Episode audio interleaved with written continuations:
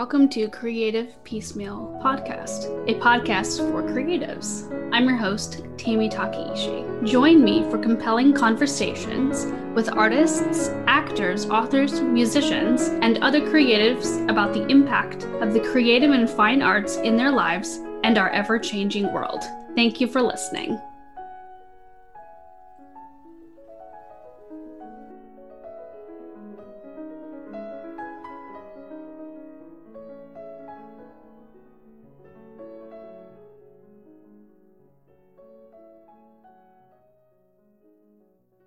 Welcome to Creative Piecemeal Podcast. I'm your host, Tammy Takeishi, and today I'm joined by Sarah Jesu Dawson. She's a supervising librarian in Portland, Oregon, and also a soloist, cellist, and orchestra board member. Originally from the East Coast, she grew up singing in a 300 voice chorus and thought those days were behind her. She finds instead that the dots on the page are often connected and friends if you happen to catch her on social media. She's always sharing some of her awesome creative projects. So definitely check that out from clothes and music and all sorts of things. She's living a very creative life. Welcome to the show. Thank you. Thank you for having me. You're welcome. We're going to get started with who or what led you to the creative field. Oh boy. I think that there was a a really strong music tradition in my hometown over in Rhode Island. Literally, this one man kind of built much of what the classical music structure is in Rhode Island still. And he had a 300 voice chorus, which still goes on. He's retired from it, he being eh, eh, George Kent, but that, that chorus still exists. I was in it for about 10 years. It was not always fun. You know, it's hard when it's like spring break and you're in rehearsals all day, that kind of thing. But looking back at it now, I'm really grateful that I did that and had that exposure to that music. I've had occasions to be in my hometown again, and I'm amazed at the cohesiveness. I feel like I could probably put on a black robe and jump in and nobody would notice that I hadn't been there for 30 years, you know. So that I think was a foundation of, of, being involved with music and being, you know, really loving it. I find now that I'm still able to call back pieces that I sang as a kid um, and see the connections to things I'm li- listening to now, which tend to be more symphonic rather than than choral. So, and I think that experience also that was designed to make music accessible, especially for, for younger people. And I, I think that that has stayed with me. That's fantastic. And you currently play the cello as well right now. Yes, that's I very upfront about being a student. I picked it up about five and a half years ago. And one of the amazing things about Portland is how easy it is to get involved with things. So several years back, gosh, now about 10 years ago, Portland's kind of the, the home base for something called Rock Camp for Girls. And they do a fundraiser for it, which now goes by Liberation Rock Camp, but it was Ladies Rock Camp at the time. So it was grown ups getting together with whatever level of experience or inexperience they had with instruments and over like basically a three day weekend. You have learned a bit of an instrument, you've formed a band, you've written a song, and you perform it in public. So I did that once and, you know, picked up bass and then kept going with it. And there was another session that they did that was all drumming, and I kept with that for a while. And then I was like, okay, you know, middling. I'm happy, but I'm not, you know, not excelling at these. And they thought, okay, you know, what do I want to maybe do as my next challenge?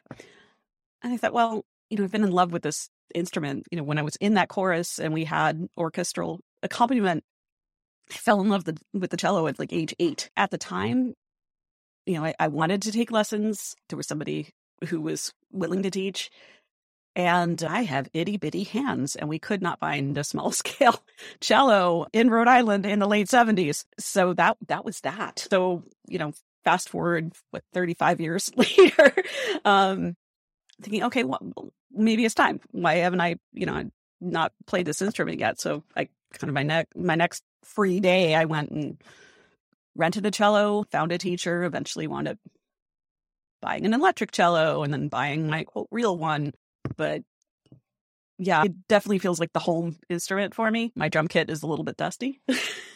and the bass guitars are hanging on the wall and they look good, but they, they haven't been touched in a while. It's been it's been pretty much only cello since I picked it up. Well, I don't blame you. It's such a wonderful instrument. Yeah. There's something amazing about having that's like deep, re- you know, well, especially now that I'm playing, you know, a, a standard. There is something about having that resonant body like right on you when you're playing. I, I find it really therapeutic as well as, you know, rewarding to figure out that whatever is challenging me on it at, at the time. You're also a great purveyor of going to concerts. Do you have any favorite either artists or composers that you really enjoy? Oh gosh, yeah. So the rest of the 40 minutes will be no, I feel pretty lucky that you know, I live where I do and I'm able to access a lot of live music. I will say it's it's switched in the past couple of years and I um you know, been going to the symphony and then there's a group of kind of like a little federation of small chamber projects that are mostly symphony musicians and then I have been going to things with that Portland Baroque had been putting on. And I'll, I'll still go see jazz and sometimes some pop stuff. And it's generally the same artists I've been listening to since I was a teen for that. But in terms of composers, I'm really in love with some of the people who are, are making these new and vibrant works now. I had this intense pleasure of hosting a chamber music series at work with a group and their composer in residence was Reena Esmail, who I just I adore her work. She is blending traditional Indian classical techniques and motifs into Western, and it's meaningful on both sides. You can get a lot out of it. I happen to have a little bit of a background, uh, you know, enough of a background with Indian classical to really hear what's going on in that. And that was really, it was thrilling to actually have her at my library and also attend the performances from the the chamber group that was, you know, focusing on her work. Gosh, huge I, I, tend to, you know, when I get this like favorite composers, I, I tend to think about the living ones, despite being on the board of a Baroque orchestra. I, I've one of the other lucky things about being here is, gosh, I got to see Caroline Shaw in a couple of things in the past year alone, which was pretty amazing. One of which was literally in a skate bowl, like designed for skateboarders. So, really interesting kind of installation work. I definitely have favorite artists, and I think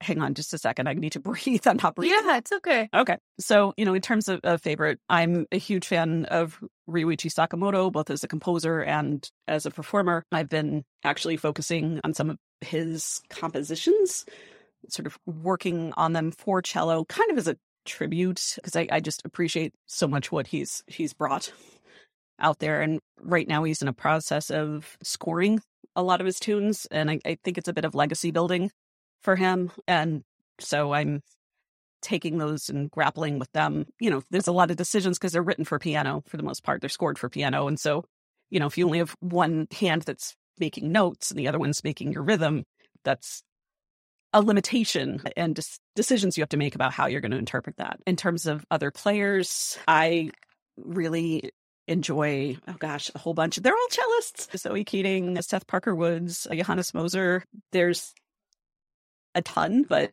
those those three are people I've gone to see multiple times. Excellent. And such a diverse list that you've mentioned, some of whom I'm familiar with and others who I'm not. So I always enjoy digging in and getting to know more musicians that way too. And of course, you do a lot of creative things. You also sew. Mm-hmm. Can you tell us a little bit more about how that's going and what sort of compelled you to do that? I think I really, really love fabric. And when I can see a really great you know, pattern design or a texture or something like that, I, I immediately leap into, well, what can this become?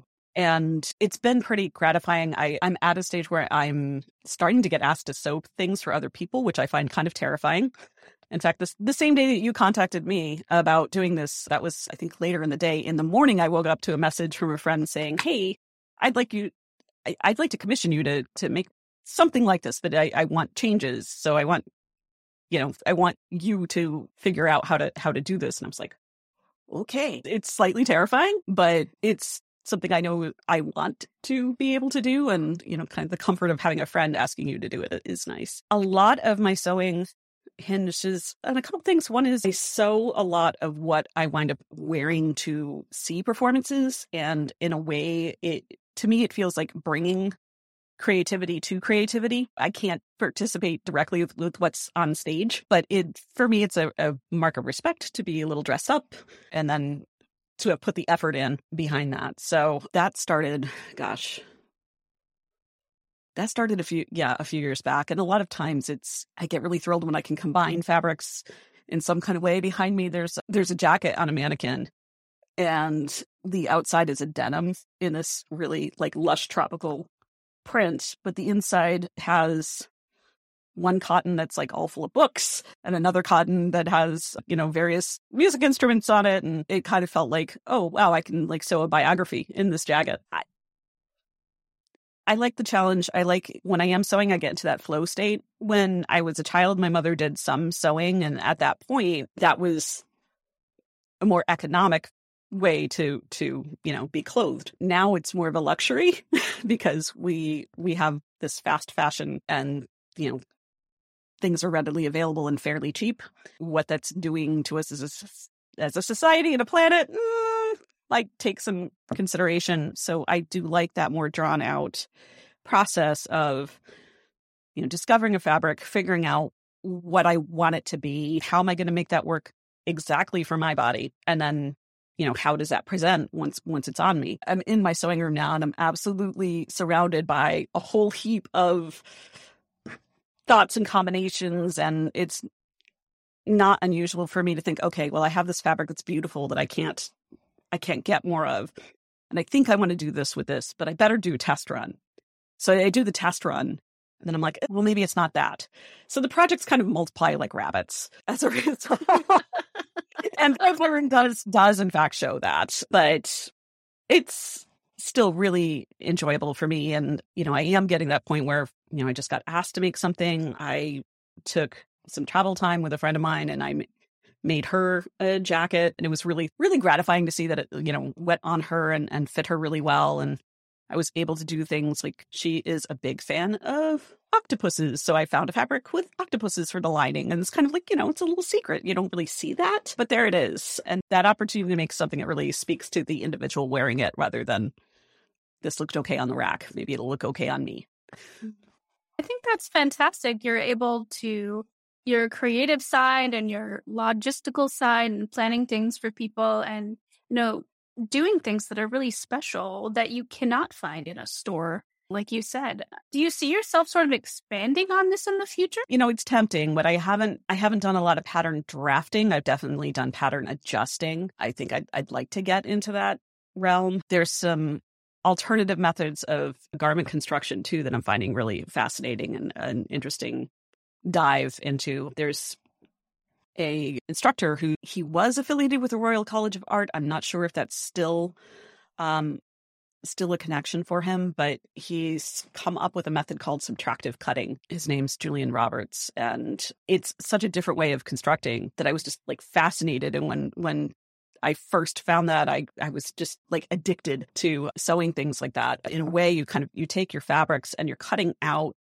really only what becomes your neckline, your armholes, and then there's some other draping things that happen, but it means your fabric falls in the bias and forms all these interesting folds and tucks. And with some practice, it's a little bit predictable, but it's also kind of a little little bit of a mystery what you're going to get at the end. And that's a pretty it's a pretty gratifying process, but at the same time, I'm also now finding like well, let's see. One thing I've got on my table is a, a jacket that I'm really close to finished. I've got to put on the buttons and sew the lining in place. And what I noticed as I'm finishing it is that this shape is being it's in collections from, you know, fairly high end couture lines right now. It's like, oh, okay. so cool. And they're doing, you know, interesting things with the skirts. Well, maybe I can play with that and see how close I can get get to that or what interpretation I can make out of that. At the same time though, sometimes it's you know, this is a fairly simple t-shirt and I've got a pair of pull-on pants with pockets, always with pockets, you know, and this would be something I'd wear to work. Having it's a nice range of kind of experimental all the way to challenging. I think the most challenging thing I sewed the designer Issey Miyake actually had a line of patterns that Vogue printed in the 80s. And I found one of these patterns and, and you know, did a test run and then did the final and it's stuff around the collar. No, that's probably the most challenging thing I've ever made. It has this pointed kind of shawl collar thing going on and a lot of sort of fold and it's so gratifying to, you know, and I could just pop it on. What are your thoughts on people taking something that's already in their closet that maybe from a regular store and tweaking it or recycling it in some way? You know, I think that's I think that's great. You know, it's definitely it beats it hanging in the closet and not getting used at all. And to some degree, it's probably a lot of that a lot of the heavy lifting has been done, right? In terms of the garment construction. So if you're tweaking it a little bit, you you know what you want to add to or subtract or, or how, how else. So a lot of the you know part of the work has already been done and then applying how you see it and how you want to see it is, i think pretty a pretty gratifying process so i'm always happy to see people take that on the most adventurous I've gotten is taking old pairs of socks and making them as dust rags. I uh, extent of my skill. You know, but but they're not going right to the landfill, right? So that's completely valid. Part of the interesting thing about doing clothing projects is picking fabric. Do you ever sort of get to a store and you just gravitate towards something like magically? Um yeah, that's pretty much how it happens, actually. And it could be the print is usually it, or it's a texture. The jacket that I was referring to, the outer part of it is a wool silk blend that's like brown with little pops of red. And then the interior, I used cotton from Liberty, who I they're just phenomenal, phenomenal fabric makers. And it's one of my favorite prints they've ever made. It's basically it's nasturtiums but kind of painterly, and it's my totally my jam for colors. It's a lot of reds and purples and oranges, little bits of green. So anytime I run into that particular print, I I've bought what I can because not all their prints are eternal. So I have almost like a little capsule wardrobe of things in that print alone just because I love it so much. But I know that, you know, I'm pretty pretty close to being done with my, my stash of that print, so I have to be careful about what I'm going to do with the re- remaining amounts. But I do plan on some kind of skirt that will go with the jacket. It's definitely like the colors and the textures. I'm also a knitter, and it's the same kind of thing that it's the colors and the opportunity to combine things. I've got a sweater going right now, which doesn't call for this, but I ombre it through like five different skeins. I did another project where you know, it was small. It was a, a piece for around the neck, but I wound up using like nine different yarns to get the color effects that I wanted in it. So it's a little bit of painting in a way to to work with these, you know, different patterns and colors and textures.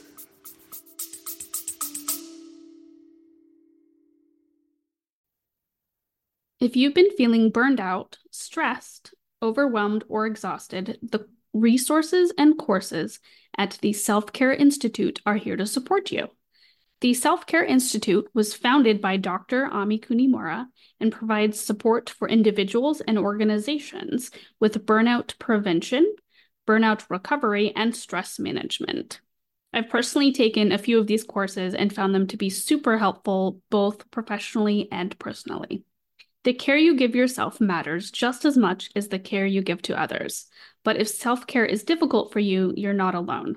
And the Self Care Institute is here to support your well being, resilience, and sense of fulfillment at work and at home. For more information, visit selfcareinstitute.com or go to the show notes and click on the link. I absolutely love and I'm a little bit envious of how creative you are with certain like hands-on activities, you know, sewing and knitting and you also do instruments and things of that nature but of course with the creative process there's comes joyful things and frustrating things. So what is one of your favorite parts and least favorite parts? You know honestly i think it's the same. I was looking at this question and really thinking about it and i think having to slow down to figure it out and get the result i want is it's frustrating but also really gratifying when i finally get through it so I see them as both that process, that very deliberative process to get through something, is as both a frustration, but also the greatest greatest accomplishment out of it. I think not being scared to be a beginner or feel like a beginner is a big part of letting that creative process start. I and I do wonder for a lot of the people who you know, oh, I wish I did this, and I, I wonder if that's what it is that that hesitation to be at step one again. I wonder if that that's part of what's holding them back. Mm. Could be. You had a whole bunch of questions on like library stuff and, and books. One thing I find kind of, of funny is I, I can go through a week of work and it feels like, you know, books are kind of the mechanism, but it's really a people kind of field, especially now. A lot of institutions we were closed for a while. And now that we're back and we have people coming in and we have programs again, just this the sense of joy of, of reconnecting with people who want to do this is pretty palpable.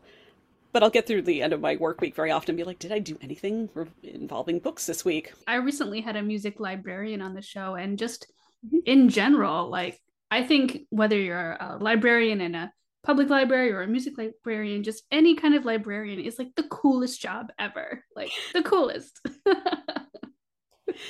I appreciate that. I find it kind of you know, there, there's definitely people who have that kind of you know feeling about being a librarian. It's it's definitely a field where you can be a lot of different things at the same time, which is one of the things I really love about it. It's it's definitely not a single facet thing whatsoever, and you know you can put as much of yourself into it as you wish, which is another another thing I really appreciate. To me, for me, I'm I'm supervising a team, and so you know making sure that they feel supported to be out and interacting with the public and handling all those kind of competing drains on their attention and time and energy is really like I, that's my job. Making sure that they're able to do their jobs. What's one of the most rewarding things about being a librarian? It's the regulars who come in who you know that you know for them the books may be the mechanism that get them in but it's they're also in because they're going to have a good interaction with somebody or they're going to see or hear something a little differently than they expected to.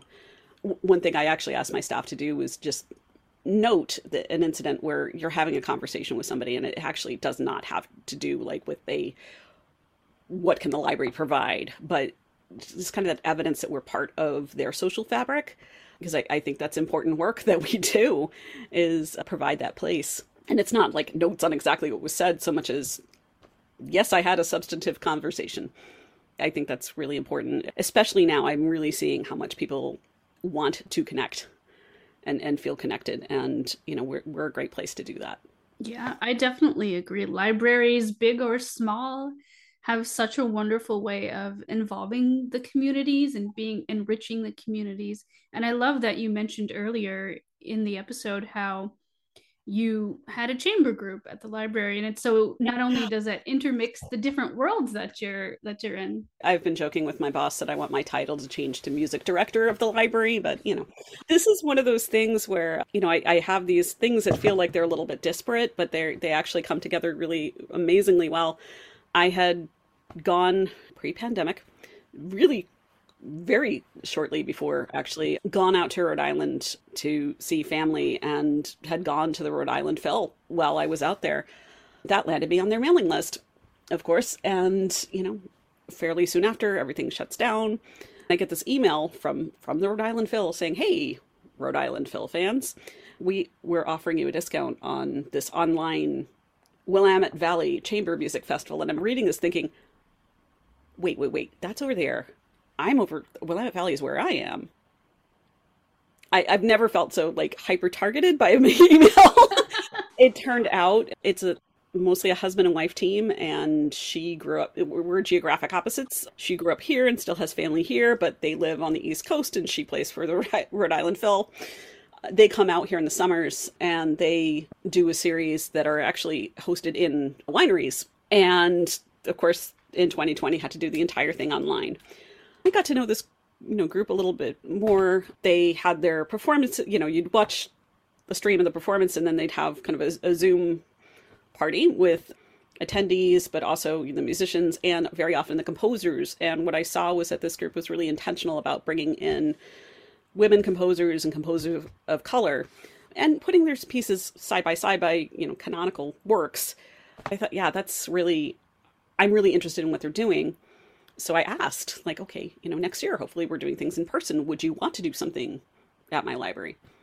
Oh, yeah, let's talk about it. And then, you know, a little while went by and I was like, okay.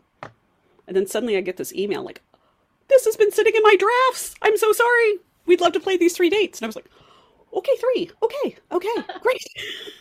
so we started the previous summer and had these three Friday mornings. And at the time, we had just reopened the public coming in, literally did these concerts like outside of our, our building on the plaza. We weren't doing programs inside the building so much.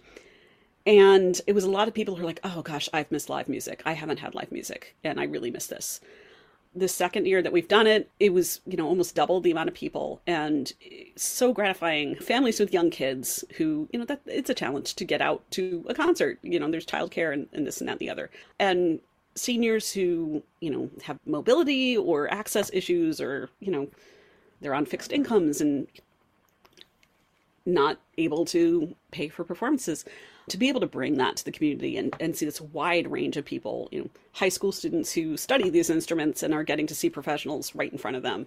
It it was really it's really gratifying and we're we're already like talking about next year. Um, and I, I love the fact that it, it feels like I have a resident chamber or group for my library.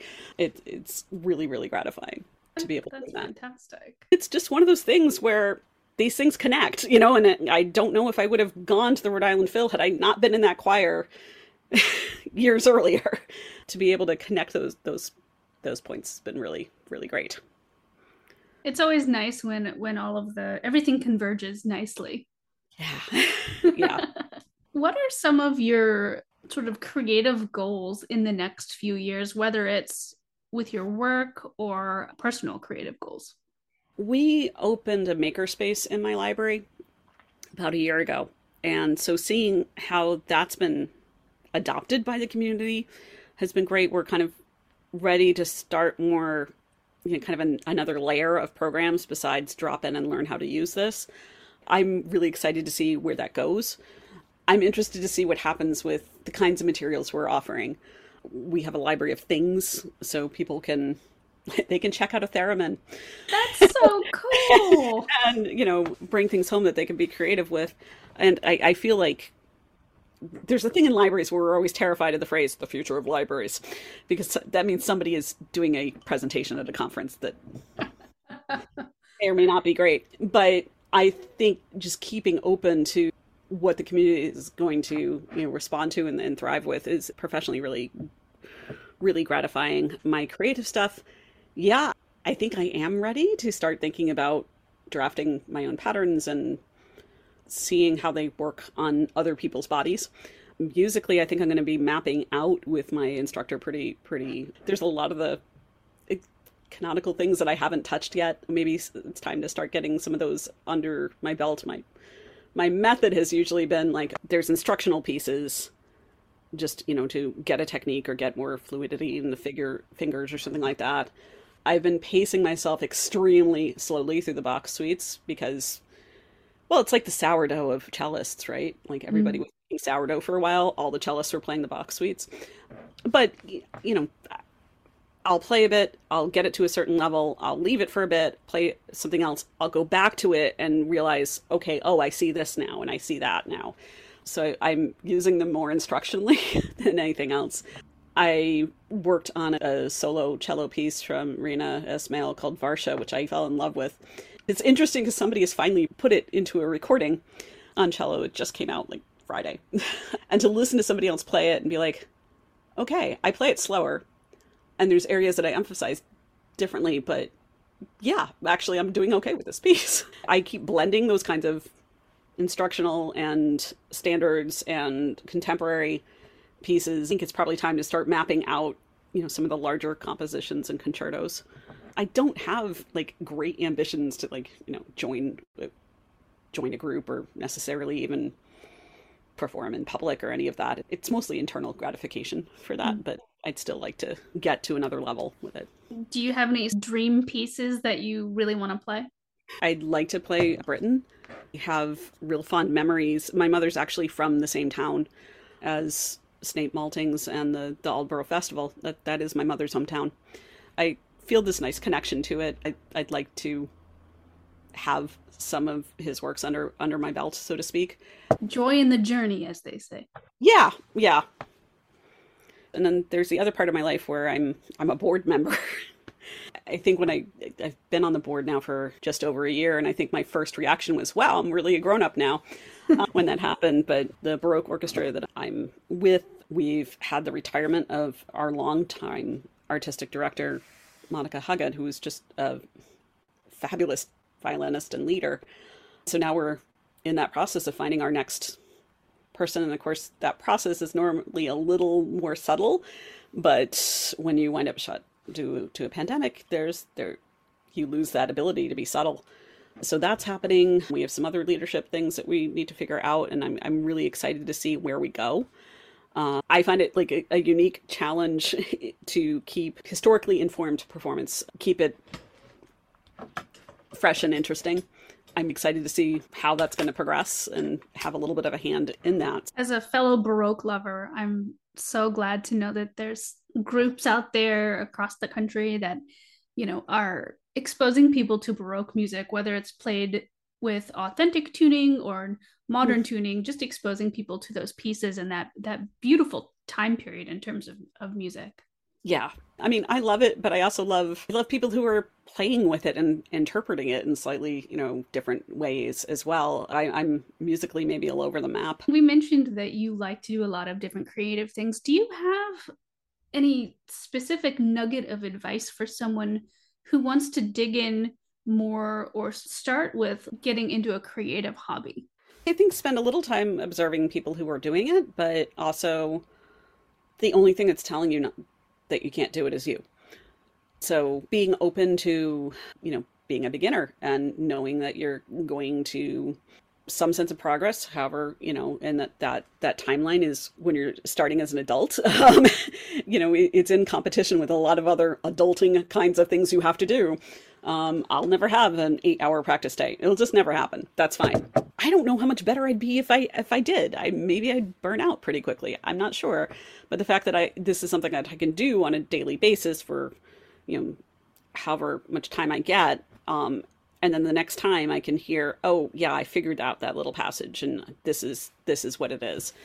To be satisfied with those incremental growths i think probably the advice i give like don't don't expect this to you know enjoy it enjoy it not rushing past you yeah that is excellent advice you know really savoring and soaking in the learning that's going on yeah it will it will bounce back in some other avenue. Just I can't tell you what that's going to be. That's very different from for every person, but it, it definitely will. What is a favorite library that you've visited? Okay, first of all, I, I love my own. we, we have an amazing amount of stuff in my library that, that that's pretty unique. Over the past year, I've gotten to visit two what are called membership libraries. So they're not fully tax supported libraries. There's one in La Jolla that actually have a music series and they have an art gallery. And part of me was like, okay, would they notice if I just stayed here and just became part of the. Um, started working. yeah, just started working. I also saw a, a, historic one in, in Newport, Rhode Island over the summer. It was amazing to walk around and see, you know, they, they very proudly put their history on display and like the original set of books that their founders donated, which are under lock and key and really terms of information value. They don't need to come out of the cabinets at this point. But it was sort of amazing to walk around and think okay this is the library i work in a library these buildings feel so very very different it's amazing that we use the same word i've been to seattle's main one which is kind of an architectural marvel there's the central library in stockholm which every time you see some article about libraries and they're showing a curved wall of books. Mm-hmm. That's from that building. I think what was gratifying there was to see yes, architecturally it's it's a wonderful building, but it's being used as a very normal library. They're not just here's the architecture. Oh, by the way, we're also a library. It was it's a very living, breathing. You know, story time is at this time in this room with this amazing mural kind of place. So I tend to when I when I'm in a more standard library, I'm looking for things like, you know, what kind of programs are they putting on? What do their print pieces and their publicity looks like? Is there anything about how they've laid out their space or their signage or things like that, you know, that I can that I can borrow? So, I mean, the books are going to be kind of similar unless it's a special specialty library. I'm kind of looking for how did they make this place feel and how are they talking to their community? And what what can I learn from that? Excellent. Are, are there any libraries that are sort of on your bucket list to visit? Not really. When I travel, I tend to look at like what's the live music I can go here and what's the museums. I may or may not go to the library and bookstores. I know lots of librarians who, you know, automatically go to the bookstores, and I, I find actually I get a little bit of anxiety when I do because what they have on the table as new is something that I read about like four to six months ahead of and order probably ordered from my library. When it's there like oh this is new. Did i did i remember to order this? You know i am it's not relaxing for me that environment. I'm wondering if i've you know made the right decisions. Um, I'm, I'm still buying all the adult nonfiction at my library i'm better off with bookstores knowing exactly what it is that i want rather because if i go in and browse it just that difference in time between learning about a publication and having it as part of your collection in the meanwhile, you've learned about more stuff that's coming, more stuff that's coming. And so when you're you're faced with something that's new, but in your head it's six months old already, it's not fun for me. I don't enjoy that. Librarianship does change your relationship with books quite a bit. I think a lot of us go into the field because you know we were strong readers growing up. I know for me, choir rehearsal was well, twice a week. Well, Mondays and Fridays. And then of course over the weekend, but the public library in my hometown was across from the church where rehearsals were.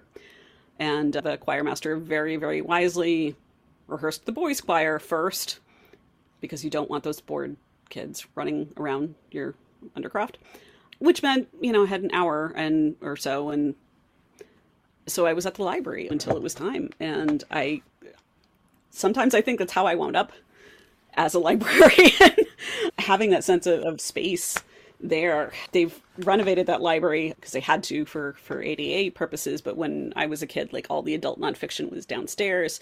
I knew where the art books were. I knew where the mythology books were. I knew where the architecture books were. You know, that was my playground. I still think that you know that that feeling of this is my place to go and explore is probably what led me into the field. That's really wonderful, and it sounds like it created some great memories. Yeah, I do remember like. I'm I'm old enough that at the time the library gave out different youth and adult cards. And if you had a youth card you were you know restricted to the youth collection. An adult card you could check out anything. There really was not young adult literature at the time. I remember my parents having to go and argue to get me a full access card because my reading level was you know able to support it. I remember going through the adult fiction like pretty much alphabetically which you know so I, I gravitated to science fiction mostly but it was all all blended. But I, I remember you know picking up asimov and bradbury and frank herbert. And but since we were doing things alphabetically i, I read the handmaid's tale when i was about 13 maybe not the wisest choice of, of age to read that book but i think definitely gave me that sense of yeah there's power in these stories. It's not just you know passing time did you have a specific favorite book that you would return to reading? I ate through the Dune series when I was in middle school, or at least all the ones that existed at that point. Really kind of fascinated with it. And I, I find it funny now because I still, I'm terrible at watching movies. I still haven't watched the new adaptation. but there's some iconic, iconic things in the, those stories that I still can recognize when people are, are talking about them. It's pretty rare for me to reread a book. I always have a fairly ridiculous to be read pile. I also give myself a lot of permission to not finish, like get a taste. You know, if something drags me in and I have to finish it, that's that's wonderful. That's absolutely wonderful. There's a lot that I'm gonna get to my like. I, I try to give a book about 30 pages to convince me to read anymore, but I've let go of the guilt of not finishing because um, it has to get back on the shelf for other people to enjoy. What is the biggest sector of creative arts or the library field that you're curious about right now? Mm, um, I think people's relationships with these institutions have changed, partially from being closed during the pandemic and people figuring out where these fit back into their lives. I've heard from a lot of people who feel like they can't read as much, other people who deep dive into reading.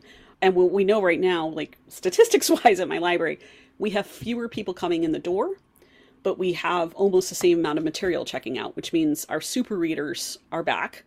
Our more casual readers haven't figured out how to re reintegrate us yet.